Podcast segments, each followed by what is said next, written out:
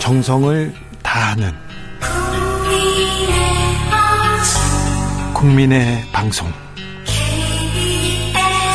KBS 주진우 라이브.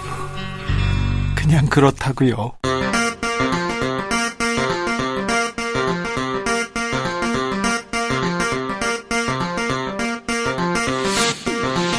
주진우 라이브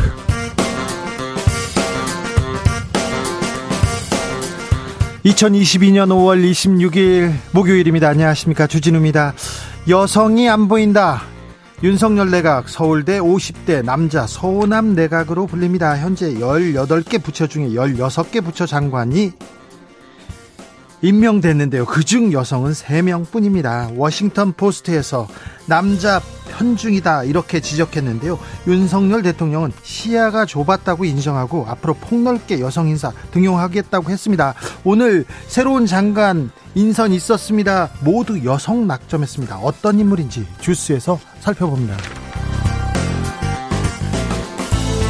삼성, SK, 현대차, LG, 롯데 등 대기업 6곳이 940조 원 국내에 투자하겠다면서 연이어 투자 계획 발표하고 있습니다. 역대급 보따리다. 새 정부 출범 효과다. 기사도 쏟아집니다. 국내 대기업들이 동시다발적으로 투자 보따리 풀고 있는 이유는 뭘까요? 우리 경제에 조금 영향을 받을까요? 나아질까요? 이창민 한양대 교수와 짚어보겠습니다. 지방선거는 앞으로 6일 남았습니다. 사전투표는 내일과 모레 이틀 가능합니다. 국민의힘은 추경 처리에 집중하겠다고 했는데요. 무슨 일 있어도 내일은 처리하겠다고 했습니다. 민주당은 추경 좀 더 늘려야 한다. 이렇게 주장합니다. 지방선거 준비하는 여야 분위기 좋으니 안민석 의원한테 차례로 들어봅니다. 나비처럼 날아 벌처럼 쏜다. 여기는 주진우 라이브입니다. 오늘도 자중자애 겸손하고 진정성 있게 여러분과 함께 하겠습니다. 투표해야 이긴다. 여야 모두 투표하자. 이렇게 목소리 높이고 있는데요. 여러분의 투표 계획 들어보겠습니다. 아우, 나는 보기 싫다. 나는 듣기도 싫다. 나는 안 볼란다. 이런 분들이 있, 있는데요. 나라의 앞날입니다. 국가의 미래고요. 우리 일입니다. 함석헌 선생은 어차피 더 다 나쁜 놈이라고 투표를 안 하면 가장 나쁜 놈이 다 해먹는다 이렇게 얘기했고요. 안창호 선생은 참여하는 사람은 주인이요. 그렇지 않은 사람은 손님이다 이렇게 말했습니다. 투표해야 주인입니다. 투표해야 가장 나쁜 놈 막을 수 있습니다. 자, 여러분의 투표 계획 샵 9730 짧은 문자 50원, 긴 문자는 100원이고요. 콩으로 보내시면 무료입니다. 그럼 주진우 라이브 시작하겠습니다.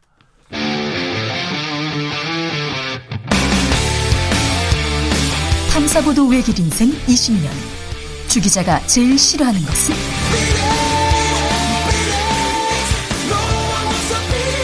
이 세상에서 비리와 부리가 사라지는 그날까지. 오늘도 흔들림 없이 주진우 라이브와 함께.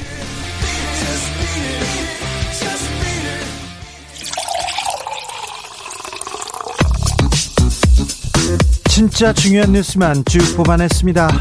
주스. 정상근 기자 어서 오세요. 네, 안녕하십니까? 윤석열 대통령이 장관 후보자 추가 지명했습니다. 네, 윤석열 대통령은 오늘 사회부총리 겸 교육부 장관 후보자로 박순애 서울대 행정대학원 교수를 그리고 보건복지부 장관 후보자로 김승희 전 의원을 각각 지명했습니다. 어, 이 두 자리는 각각 방석집 논문 심사 의혹 등으로 낙마한 김인철 후보자 어, 그리고 자녀 편입 과정 논란 등으로 낙마한 정호영 후보자의 공석입니다.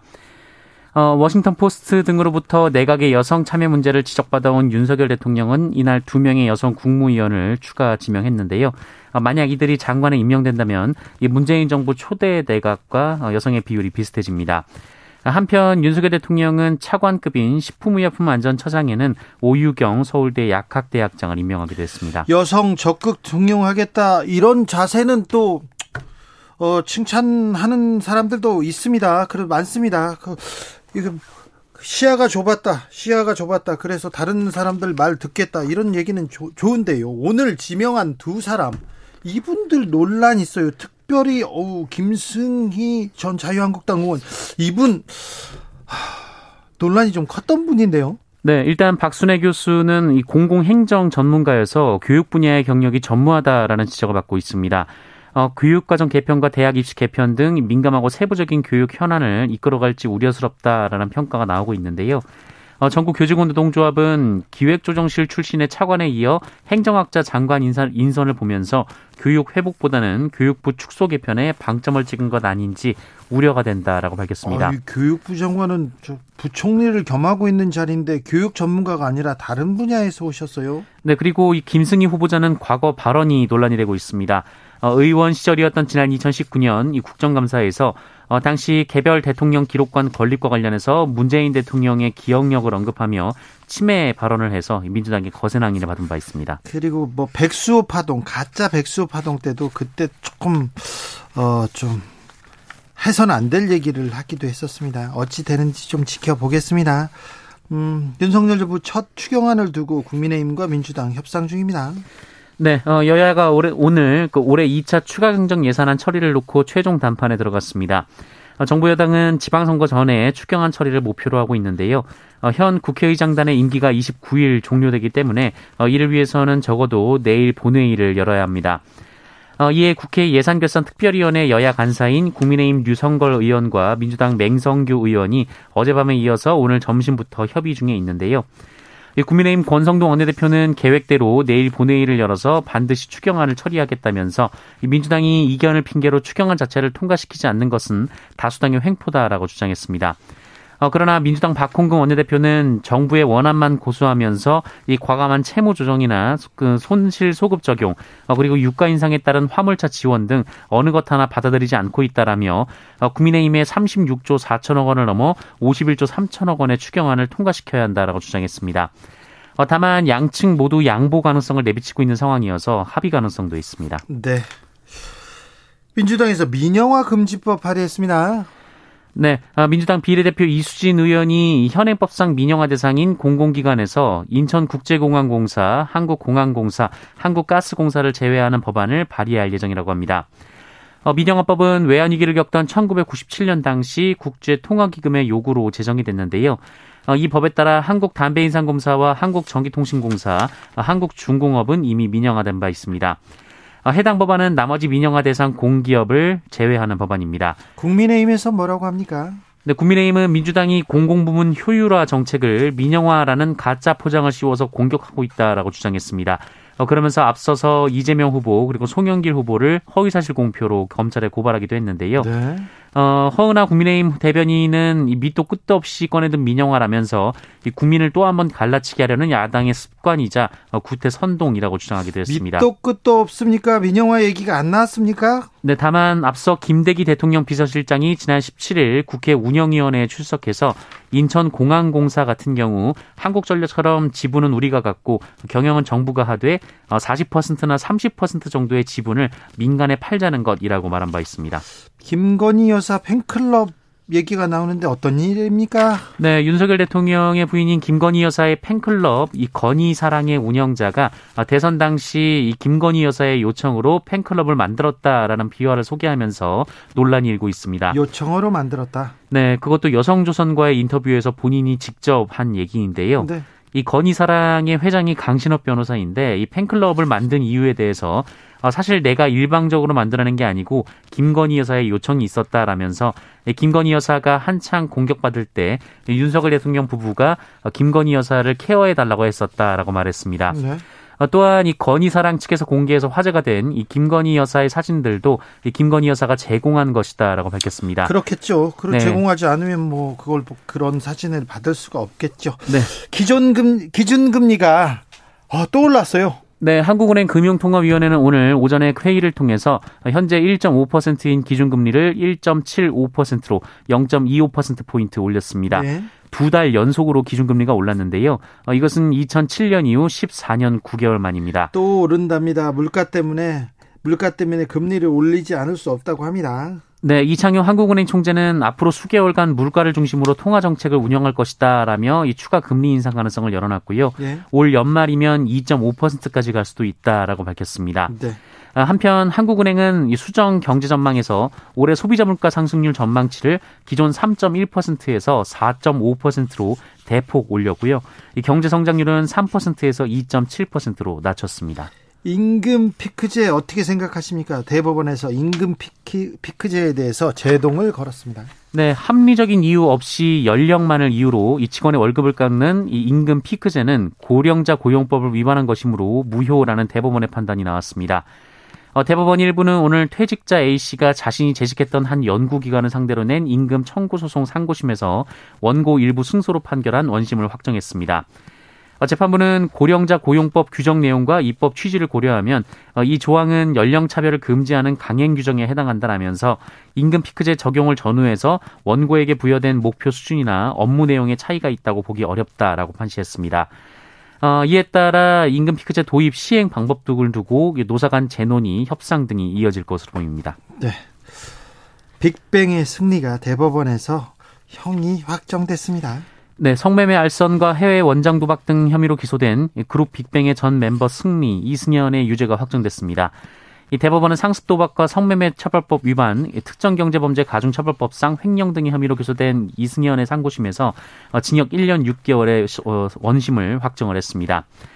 어, 이승현은 이 상습 도박죄가 성립하는지 다시 판단해 달라라고 상고를 했으나 이 대법원은 이 피고인이 행한 도박의 성질과 방법, 횟수, 규모 등 이 재반 사정을 참작했을 때 도박의 습격이 인정된다라며 원심의 유죄 판단을 유지했습니다. 네. 아, 다만 이승현으로부터 100만 달러를 추징해야 한다는 검찰의 상고도 받아들이지 않았습니다. 어, 그 외에 이승현은 투자 유치를 명목으로 해외 투자자들을 상대로 여러 차례 성매매를 알선한 혐의, 이 강남에 주점을 차리고 브랜드 사용료 등의 명목으로 클럽 버닝썬의 자금 5억여 원을 횡령한 혐의 등을 받았습니다. 예, 한편 국군 교도소에 미결 수감 중인 이승현은 전시 근로역으로 편입돼서 민간 교도소로 이감될 예정입니다. 이승현의 형기는 2023년 2월까지입니다. 네, 그때 논란이 된 많은 사람들이 있었는데 빅뱅의 승리만 이렇게 그 여러 가지 문제에 대해서는 책임을 지게 되는 거군요. 동료 부사관을 성폭행, 성폭행한 군인이 있었습니다. 집행유예 형을 받았어요. 네, 전입한 지 한 달도 안 된 여성 부사관에게 술을 마시게 하고 성폭행 범죄를 저지른 20대 전직 해병대 부사관이 법원에서 징역형의 집행유예를 선고받았습니다. 어, 제주지법은 오늘 군인 등 준유사강간 등의 혐의로 불구속 기소된 27살 남성에게 징역 2년 6개월에 집행유예 3년을 선고했고 40시간의 성폭력 치료 강의 수강을 명령했습니다. 어, 이 남성은 지난 2011년 11월 이 같은 부대로 전입해온 여성 부사관을 불러내서 술을 마시게 하고 범행을 저질렀습니다. 어, 이후 수사기관에서는 줄곧 혐의를 부인해 오다가 법정에 가서야 모두 인정한다라는 진술을 내놨는데요. 어, 다만 처음부터 범행을 계획한 것은 아니고 만취 상태에서 우발적이었다라고 주장했습니다. 그런데요, 문제는 2차 피해가 있었어요. 네, 피해 부서관은 윗선의 피해 사실을 보고했지만 상부의 미온적인 태도로 적극적인 보호를 받지 못했다라고 주장하고 있습니다. 예. 이 수년간 피해 내용을 호소하던 피해자는 지난해가 돼서야 이 지휘관의 결정으로 적극적인 수사를 받을 수 있게 된 것으로 전해졌습니다. 네. 어, 그러나 재판부는 피해자에게 사죄해서 용서를 받은 것으로 보이는 점, 이 피고인이 제대해서 범행 위험이, 위험이 사라진 점 등을 어, 종합적으로 고려해서 형량을 정했다며 집행유예 사유를 밝혔습니다. 문제가 생겨서 전역했죠. 전역했는데 이게 뭐 범행 위험이 사라졌어. 그래서 집행유예 준다. 이건 또 왜 이렇게 이렇게 성폭행 가해자한테는 이렇게 관대한지 왜 너그러운지 우리 법이 우리 판사님이 그런지 좀 이런 부분에 대해서는 좀 아쉬움이 큽니다. 코로나 상황은 어떻습니까? 네, 오늘 코로나19 신규 확진자 수는 18,816명입니다. 어제보다 5,140명 줄었고요. 지난주 목요일에 발표된 확진자 수와 비하면 9천여 명 정도가 줄었습니다. 어, 목요일 발표 기준 신규 확진자 수가 만 명대를 기록한 것은 지난 1월 27일 이후 17주 만입니다. 어, 위중증 환자 수는 243명으로 어제보다 소폭 늘었지만 8일 연속 200명대를 유지하고 있고요. 어제 사망한 코로나19 확진자는 34명이었습니다. 슈스 정상근 기자와 함께했습니다. 감사합니다. 고맙습니다. 투표해야 됩니다. 잘 생각해 보세요. 투표할 때만 정치인들이 잘 모시겠다고 열심히 일하겠다고 합니다. 그리고 투표가 끝나면 그런 얘기 듣기 어려워요. 그 뭐 일하는 것도 어떻게 일하는 건지도 잘 모르겠고요. 그러니까 정말 일 잘할 사람 누가 능력 있는지 우리 지역을 누가 발전시킬 건지 이렇게 공약도 따져보고 잘 챙겨서 투표해야 됩니다. 좋은 사람을 어, 우리 대표로 뽑아서 일하게 줘야죠. 권한을 주는 일 아닙니까? 그래서 투표는 꼭 해야 됩니다. 김배공님, 저는 투표를 포기하고 싶었는데요. 그래도 골라내기 위해서 내일 사전투표하겠습니다. 얘기합니다. 9596님, 전주에요. 시도 의원은 다양한 당이 당선됐으면 좋겠습니다. 이런 바램 보내셨네요. 2989님, 저번 대선에 처음으로 사전 투표 해봤는데요. 어우, 더 오래 걸리는 것 같아서 이번에는 본 투표 하기로 했습니다. 빨리 투표하고 싶어요. 투표가 얼마나 신나는 일인데요. 다들 꼭 하세요. 그렇죠. 잘 못하고, 어, 무능하고, 그 다음에, 그 다음에 좀 아나무인, 그리고 뭐, 나쁜 그런 정치인들도 있습니다. 그런 사람들이 이렇게 골라 골라서 이렇게 떨어뜨려 줘야죠. 그래, 그렇습니다. 1664님, 주진우님, 저는 사전투표 해야죠. 삼행시 지어 주셨습니다. 아, 제 이름으로 또. 사전투표 하겠다는 분이 제 이름으로 삼행시. 주, 주인은 바로 나. 진, 진심으로 일 잘하는 지역 일꾼에게. 우, 우리 모두 투표하여 잘 사는 나라 만듭시다. 어, 찾아갑니다. 이분 어디로 보내고 싶은데 투표하고 싶습니다. 1664님한테 3124님 대선 끝나고요. 주 라이브만 들으면서 주며들고 있습니다. 아, 그렇, 그렇군요. 내일은 국민에게 부여된 소중한 권리를 행사하겠습니다. 내일과 모레 사전 투표 시작됩니다. 투표해야 됩니다. 투표해야 아, 이 사회를 어떤 사람이 잘 이끌 건지 우리가 결정하는 겁니다. 투표하는 날만 어떻게 보면 이 사회의 주인이 우리일 수도 있어요. 안 그러고는 정치인들한테 우리가 그 권리를 대신 부여하지 않습니까? 그래서 꼭 투표하시길 부탁드리겠습니다. 교통정보센터 다녀오겠습니다. 오수미 씨.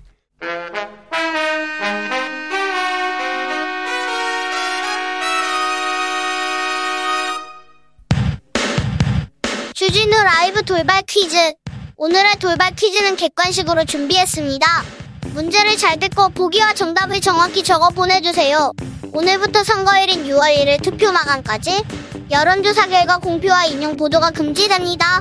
선거일에 가까워질수록 여론조사가 유권자에게 영향을 미쳐 승산이 있는 후보에게 편승하게 하는 밴드웨건 효과나 열세자 편을 들게 하는 이것 효과로 국민의 진위를 왜곡할 우려가 있기 때문이라고 하는데요. 경기나 싸움, 선거에서 질 것 같은 사람이나 팀을 동정하는 현상을 말하는 이것은 무엇일까요? 보기 드릴게요. 1번 장독, 2번 언더독. 다시 한번 들려드릴게요. 1번 장독, 2번 언더독. 샵9730 짧은 문자 50원 긴 문자는 100원입니다.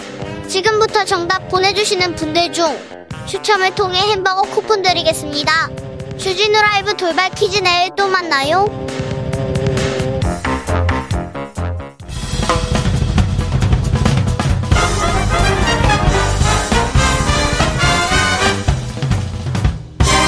훅 인터뷰 모두를 위한 모두를 향한 모두의 궁금증 훅 인터뷰 지방선거 6일 앞으로 다가왔습니다.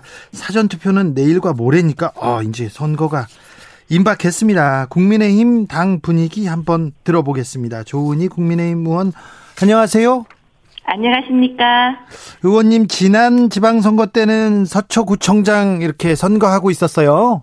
네. 그때는 서울 지역에서 모든 네. 구청장을 민주당이 석권했고 서초구청장만 국민의힘 조은희가 이렇게 수성했었죠. 네, 4년 전이네요. 네. 그때하고 지금하고 분위기가 어떻게 어떻습니까? 그때는 북미 정상회담으로 해서 네. 전국에 민주당 바람이 불었죠. 네. 서울에서도 민주당 싹쓸이 저만 살아남은 거고요. 예. 근데 지금은 어 밑바닥 미시면 좋은 것 같습니다. 그래요. 그렇지만은 어 내일 모레 사전 투표가 있지 않습니까? 네.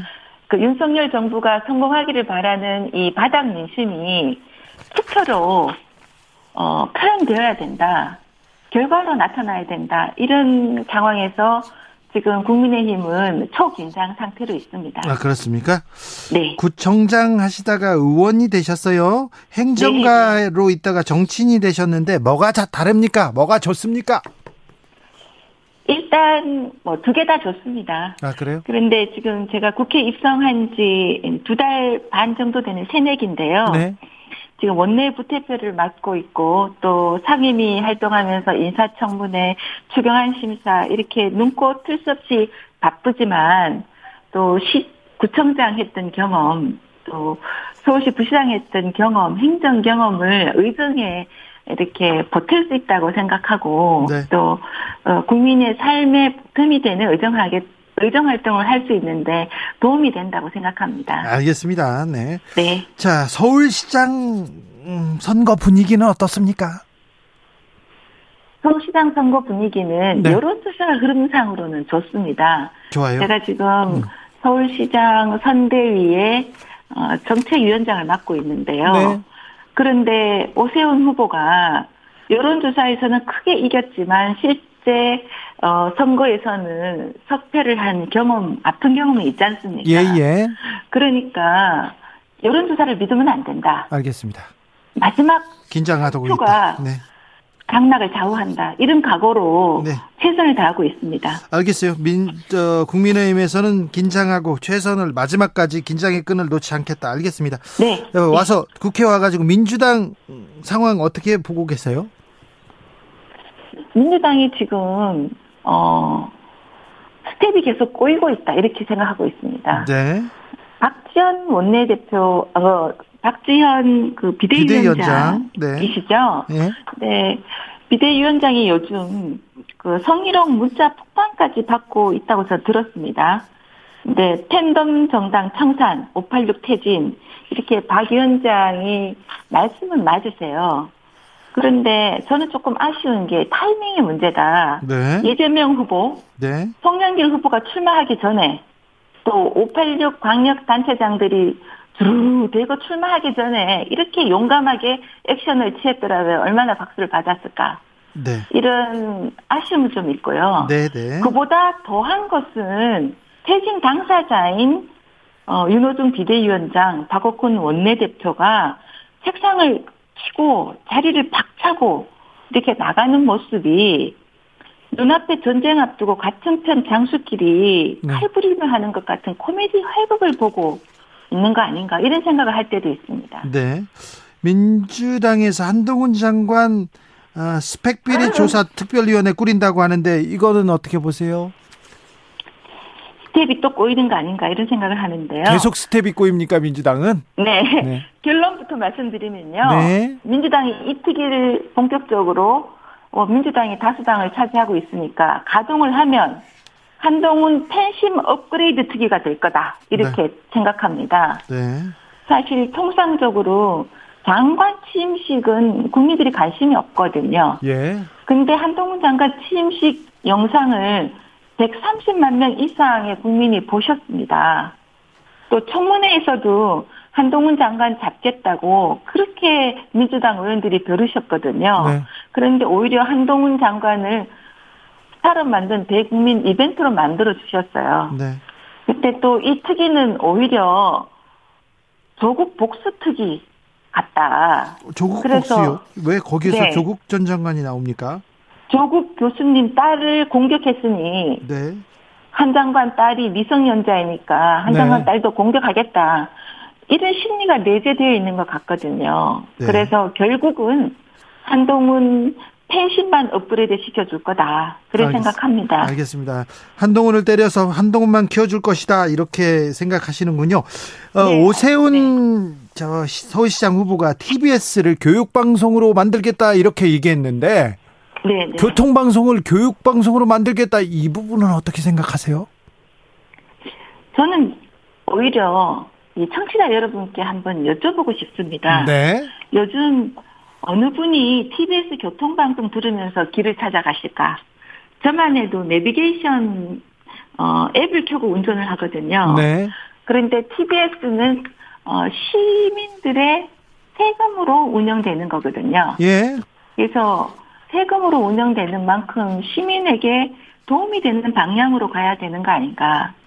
그래서 오 후보께서 인터넷을 통해 이루어지는 교육, 그 교육을 방송 기능과 융합하게 되면 시너지 효과가 있을 거다. 이렇게 말했는데요. 네. 평생 교육 기능, 그리고 또 지금 강남북 교육 격차를 해소하는 서울런 프로젝트가 인기를 끌고 있는데 서울런과 이 TBS 교육 방송국으로 전환이 되면 네. 훨씬 더 교육 격차를 줄이는데 어, 시민들에게 어, 보답을 할 것이다 이렇게 생각하고 네. 또 이것은 뭐 단번에 결론을 내기보다 네. 어, 이 선거가 끝나고 서울 시민들의 의견도 듣고 네. 또 시의회 의견도 청취하면 그렇죠. 바람직한 결과가 나올 거로 생각합니다. 그렇죠. 의견을 두루 들어 더- 들어야죠. 네, 네. 지금 오 후보가 말씀드린 것은 네. 본인의 공약이고 의견인 거죠. 알겠어요. 네. 네, 네. 서울런이 그렇게 인기를 끌고 있지는 않습니다. 달리기인 아, 줄 알아요. 예. 예. 예, 알겠어요. 달리기는 아니고 배운다의 애런입니다. 네, 알겠습니다. 네. 네. 저 이재명 후보가 인천 계양을 출마했는데 이 부분 이재명 후 효과에 대해서는 어떻게 보세요?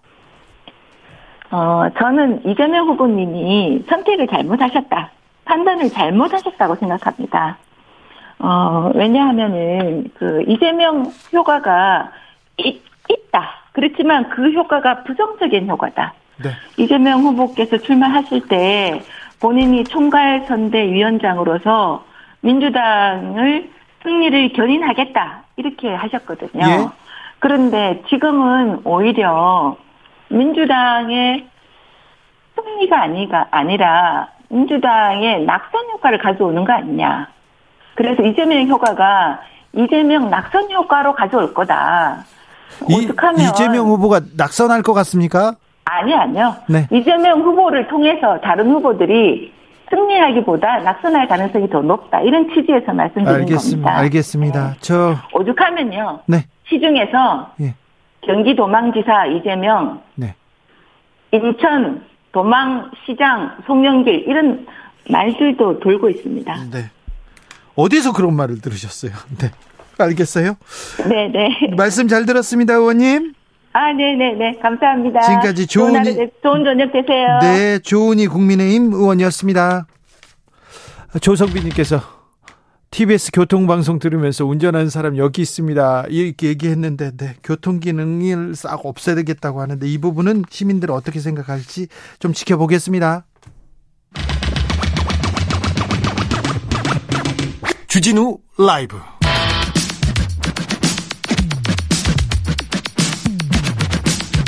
이번에는 민주당으로 갑니다. 민주당 분위기 요즘 심상치 않다고 하는데, 음, 선거 를 치러야 되는데 박지원 얘기만 들린다 이런 얘기도 나옵니다. 자, 민주당 상황 들어보겠습니다. 안민석 더불어민주당 의원 안녕하세요. 네, 안민석 의원입니다. 지금은 어디를 달리고 계십니까?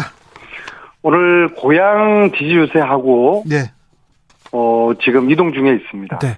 아니 본인이 경기지사 나왔을 때 그렇게 열심히 하시지 떨어진 나 다음에 더 열심히 하시네요. 뭐 저보다 남을 위해 더 열심히 하는 것도 괜찮은 정치 아니겠습니까? 알겠어요. 네, 대인의 풍모 오랜만에 보여주셨습니다. 네. 의원님, 네. 민주당 분위기 어떻습니까? 좀 바닥을 치고 올라갑니까? 어, 지금 좀 내부 때문에 네네. 좀 현장에서 좀 말들이 많고 불만들이 많아요. 예, 예. 그러니까 국민들에게 민망하고 특히 이제 후보자들에게 죄송한데요. 네. 그 한 표라도 더 모아야 할 때 아니겠습니까? 네네. 그러니까 지금 이제 논란은 득표에 과연 도움이 될까? 저는 그렇게 생각하지 않고요. 네. 특히 정치가 타이밍의 예술이라고 하잖아요. 그렇죠. 네. 근데 지금은 내부의 혁신 논란을 할 때는 아닌 것 같고요. 네. 어, 저는 뭐, 어, 민주당 뭐 개혁 과 혁신을 줄기차게 주장했던 사람이고 필요하죠. 네. 근데 이제 지금이 아니라 이제 선거 후에 치열하게 또 전대를 통해 가지고 어 유권자들 당원들의 그 선택과 판단 함께 해야 될 문제고요. 네. 근데 이게 이제 두 가지 좀 문제가 있는 것 같아요. 네. 그 소위 말하는 이제 586 용태론 있잖아요. 예. 주 기자님은 민주당 내에 네. 그 50대 이상이 한 몇 프로 될 것 같습니까? 국회의원들이? 많죠. 많아 보이죠. 대충 몇 프로 될 것 같아요? 절반? 절반 정도 되겠죠. 틀렸습니다. 90%입니다. 90%. 50대 이상이요? 네. 아, 맞다, 맞다. 네. 17명이 네. 그 지역구 12분 비례대표 6분 해서 네. 어 18이죠. 네. 18분이 40대 이하고요. 네. 50대 이상은 90%가 장답니다. 네. 나머지. 예. 그러면 이제 이분들 다 물러나면은 정말 소는 누가 키웁니까? 민주당은 누가 지킵니까? 그 다음에 두 번째로 586도 이게 case by case예요. 네. 기득권 어떤 기득권 어떤 계파 정치 그늘 아래 기생을 해왔던 586 기득권 586이 있고 네. 또 기득권에 저항해온 586도 있어요. 예. 그러니까 이것을 이제 하나로 싸잡아서 이야기하는 것은 좀 적절치가 않다. 음, 그래, 그래, 그, 그, 그런데요. 특히, 어쨌거나 지금 이런 논란은 네. 6월 1일 이후에 한번 치열하게 한번 해야 되고요. 네. 특히 이제 현장에서 뛰는 후보들을 위해서 어떤 말조심을 좀 각별하게 해줘야 된다고 저는 봅니다. 부탁드립니다. 네, 아무튼 오선 중진 후보로서 좀 당 지도부 좀 다독다독 해가지고 좀 다른 얘기가 안 나오도록 해야지 않느냐 이렇게 민주당 지지자들은 얘기하는 사람들이 많습니다. 말, 뭐, 누구 말도 안 들으니까는요. 누구 말도 안 듣습니까? 알겠어요. 네. 속이 타세요? 목이 타세요. 자, 의원님. 예. 네. 자, 이재명 효과는 어떻게 돼가고 있습니까? 생각보다 크지 않다 이렇게 얘기하는 사람들도 있어요. 뭐, 저 다양한 시각이 있겠지만요. 예. 물론 이제 국힘 입장에서 보면은 뭐 이재명 때문에 그 선거 분위기가 뭐 폭망하기를 바랄 거지만요. 근데 네. 실질적으로 어제도 제가 개항을 다녀왔거든요. 네. 어, 과연 경기와 인천이 선거가 이제 그래도 박빙이지 않습니까? 예. 제가 볼 때는 이재명 후보가 등판하지 않았으면은 더 어려워졌을 거예요. 그러니까 기본적으로 이번 선거가 기울어진 운동장에서 치르는 선거 아니겠어요? 그러니까 윤석열 대통령 허니문 기간 중에 치르는 선거이기 때문에 굉장히 어려운 선거거든요. 네. 그래도 그나마 좀, 어, 할만하다. 그나마 해볼만 하다 라고 느껴지는데 그 이유에 뭐 어, 중요한 이유가 이재명의 등판이라고 저는 보고 있어요. 네. 민주당 선거 해볼만 합니까? 이렇게 어 뭐 대패 분위기가 있다 이렇게 얘기하는 사람도 있어요. 아, 자꾸 저 표현을 그런 식으로 우리 주 기자님 하시는데요. 그렇게 그런 자꾸 유도하지 분위 마시고요. 네. 그런 분위기가 있습니다. 그, 그 이제 보면요. 네. 2006년도에 민주당이 참패하지 않았습니까? 예. 어, 2018년도에는 이제 압승을 했고요. 제가 볼 때는 2006년과 2018년 그 중간 정도 지점 분위기지 않을까 네. 그런 생각을 합니다. 왜냐하면 저는 18년 선거도 전국을 다니면서 어, 뭐 지지 유세를 열심히 했었고요. 네. 2006년도에도 제가 초전 시절에 그 상황을 잘 기억하기 때문에 에, 참패했던 2006년과 압승했던 2018년 그 중간 지점 분위기로 봐야 되지 않을까 싶고요. 네. 어, 중요한 건 투표율입니다. 네. 예, 투표장에 어느 편이 많이 나가는가, 투표장이 많이 나가는 쪽이 이기는 선거가 되고요. 지선 투표로는 이제 대개는 이제 낮을 거고 이번에 또 낮을 거라고 보거든요. 국힘 쪽 지지자들은 이미 대선을 통해 가지고 정권을 심판을 심판을 했다고 심판이 끝냈다고 보지 않겠어요. 그리고 이제 반면에 지금 우리 어, 더불어민주당 지지자들이 지금 굉장히 이제 다운돼 있는데 어쨌거나 양측의 지지자들이 누가 더 투표장에 나가느냐 네. 이게 저는 관건이라고 보- 봅니다. 네. 허동님께서 선거 저도 아무도 책임 안 질 것 같은 분위기입니다. 이렇게 민주당에 지금 쓴소리를 하시는데 박지원 위원장이 혼자 지는 거 아니냐 그런 또 의견도 있습니다. 주영규님께서는 민주당의 50대 이상 의원이 90%나 되다니요 놀랍네요 얘기하는데 그렇죠. 뭐 어, 50대 이상이 많죠. 네. 어, 경기도는 어떻습니까, 의원님? 제가 이제 경기도 김동연 캠프 그 상임 선거대책위원장을 맡고 있는데요. 네. 이제 완벽한 이제 원팀이 이루어졌어요. 경기도는 그, 예, 그는 굉장히 빨리 김동연 후보 결정되고서 제가 바로 어 지지 선언해 드렸고 그다음에 염태영 조정식 뭐 두 경선 후보도 뭐 군말 없이 지지 선언 해줬어 줘서요. 굉장히 그 아름다운 경선의 이제 모델이 되었습니다. 어 그런데 지금 한 가지 좀 이제 선거 초반부터 지금까지 좀 내부의 좀 입장 차이가 저 같은 경우에는 이번 선거를 좀 정치 선거로 하자. 그리고 이제 그 이제 KT 같은 이런 문제는 네. 음, 굉장히 심각한 채용 비리이지 않습니까? 그렇죠. 사회 공정과 관련이 이- 있죠. 그리고 이제 채용 비리를 관련해 놓고서도 이제 거짓말 해명하고 이것을 아주 심각하게 이거를 이슈화 시켜야 된다. 응? 예, 사과도 받아내고 뭐 사퇴까지 요구를 해야 된다. 그리고 그것을 후보가 직접 나서서 해도 과하지 않은 중요한 심각한 사안이다라고 저는 주장을 하는데, 근데 이제 우리 김동연 후보께서는 이제 좀 정책 선거, 정책 선거, 아 이거는 일꾼을 뽑는 선거기 때문에 중앙 정치하고 좀 선을 긋는 그런 좀 생각을 많이 가지고 계셔요. 예, 그래서 예, 남은 기간 동안에 저는 이제 KT 이 문제를 좀 집중적으로 후보가 직접 나서서 이걸 좀 이슈화 시켜야 된다. 이제 그런 저는 입장인데 아마 이제 김정일 후보께서도 음, 그렇게 동의를 하시는 것 같습니다. 네. 특히 이제 KT 같은 경우에는 처음에 이게 김은혜 후보께서 어 그렇게 청탁한 일이 없다라고 거짓말 해명을 하셨잖아요, 그죠? 네. 음 이거는 어좀 심각하게 보고 있습니다. 그리고 네. 그것이 이제 어 바로 드러났죠. 어, 그 19년도 검찰 수사에서 네네. 어 시인을 했지 않습니까? 네네. 그 다음에 그게 드러나니까 어 취업은 부탁했지만 청탁은 한 사실이 없다. 네. 이건 궤변이죠. 그- 취업을 청탁한 것을 부탁한 것을 청탁이라고 하는데 김문혜 의원님의 청탁은 선거 행사할 경우에만 이건 청탁이다.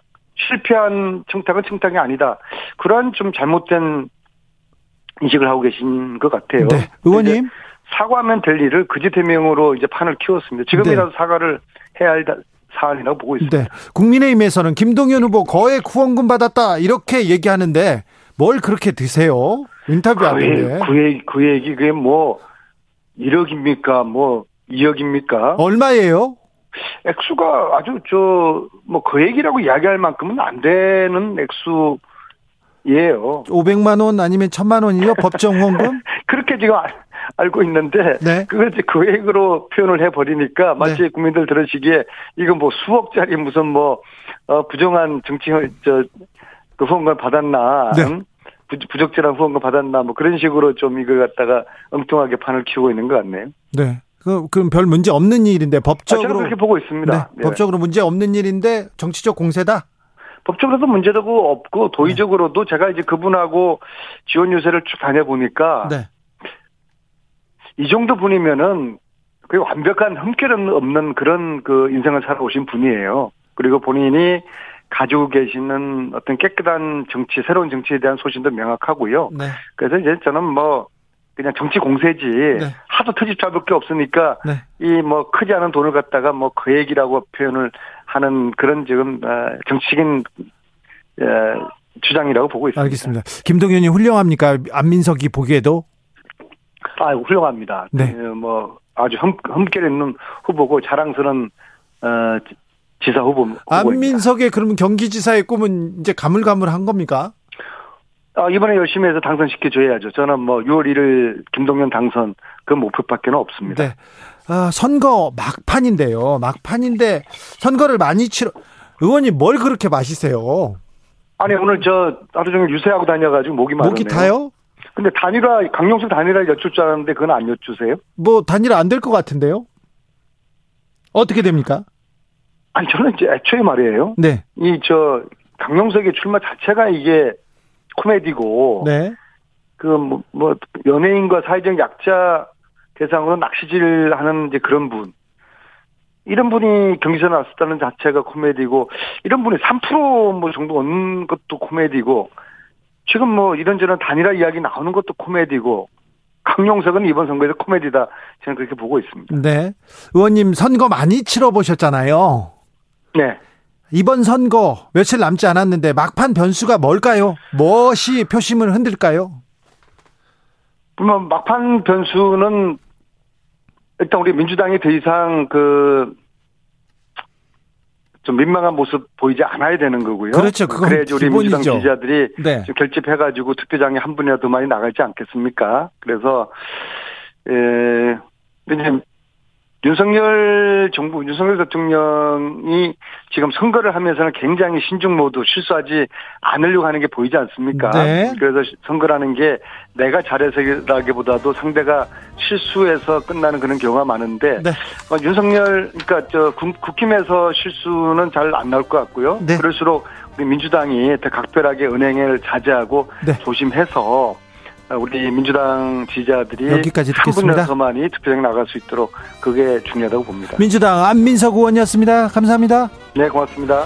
제8회 지방선거 후보 경력 방송 이후에 저는 6시에 돌아오겠습니다. 돌아오겠습니다.